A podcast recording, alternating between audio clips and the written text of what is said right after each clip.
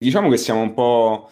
Eh, siamo arrivati in quest'epoca in cui eh, si trova tutto gratuitamente, ma eh, la, la, quantità di questi contenuti gratuiti è enorme, quindi perché tutti possiamo creare contenuti, no? Certo. Quindi poi andare a trovare il contenuto curato, effettivamente valido, è difficilissimo ed è uno dei motivi per cui poi le persone... Eh, questa è una cosa che io non mi spiegavo prima quando, quando ho cominciato a creare contenuti su, su, Instagram, cioè perché la gente dovrebbe cos- comprare un corso quando eh, io per esempio do tutto gratis, quello che, tutto quello che so lo condivido online, oppure c'è Coursera che vende eh, corsi impartiti da professori dell'Università di Harvard gratuitamente, eh, che offre, non che vende, scusatemi.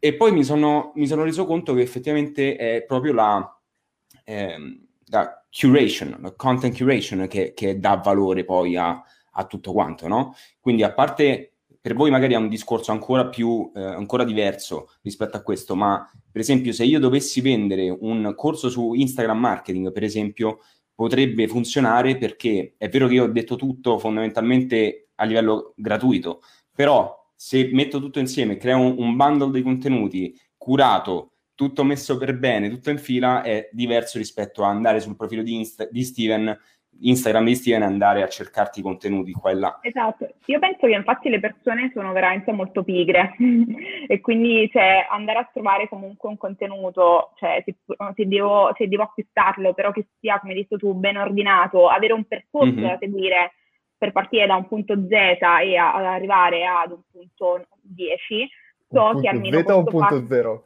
Sì, da, da, cioè, da 0 al 10 volevo dire, fusa, e, ehm, e quindi, quindi, sì, cioè, chiaramente quello, io lo comprerei esattamente per quello. Sì. Riguardo questo io posso aggiungere una cosa che secondo me è interessante. Ci sono due eh, cose interessanti secondo me, che il, la maggior parte di volte qualsiasi cosa tu venda, eh, la maggior parte di volte tu, le persone sta pagando per il tempo, che potrebbe essere per risparmiare tempo, per guadagnare, per vivere meglio il proprio tempo. Cioè, Netflix tu in realtà vuoi vivere un'esperienza di tempo migliore, cioè un tempo con il tuo ragazzo, la tua ragazza, eccetera.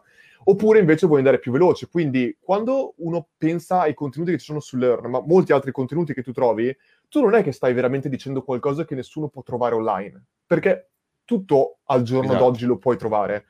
Quello che però tu fai la maggior parte di volte è comprare il tempo del professionista, cioè quel professionista che ti sta raccontando una cosa ha passato anni a livello di tempo, a livello di budget, a impararla e a sperimentare. Tu stai in un certo senso imparando dai suoi errori ed eviti di commettere i suoi stessi errori. E questa cosa è molto interessante perché la maggior parte di volte, se tu ci pensi, moltissimi servizi si basano sul farti più costano, cioè più ti fanno risparmiare tempo, più costano. Pensa all'autostrada perché l'autostrada costa e la strada normale no? Non è che tu con quella strada normale non puoi arrivare comunque a Roma, ma se prendi l'autostrada arrivi a Roma più velocemente perché chiaramente c'hai una, un luogo dove puoi andare più veloce. E ci sono tantissimi esempi di questo, secondo me è molto bello poi andare a ricondurre perché paghi una cosa che la maggior parte di... Qual è la ragione per cui paghi una cosa? E la maggior parte di volte è risparmiare tempo. Mm, vero. Ottima, bella metafora, mi è piaciuta quella dell'autostrada, me la rivendo.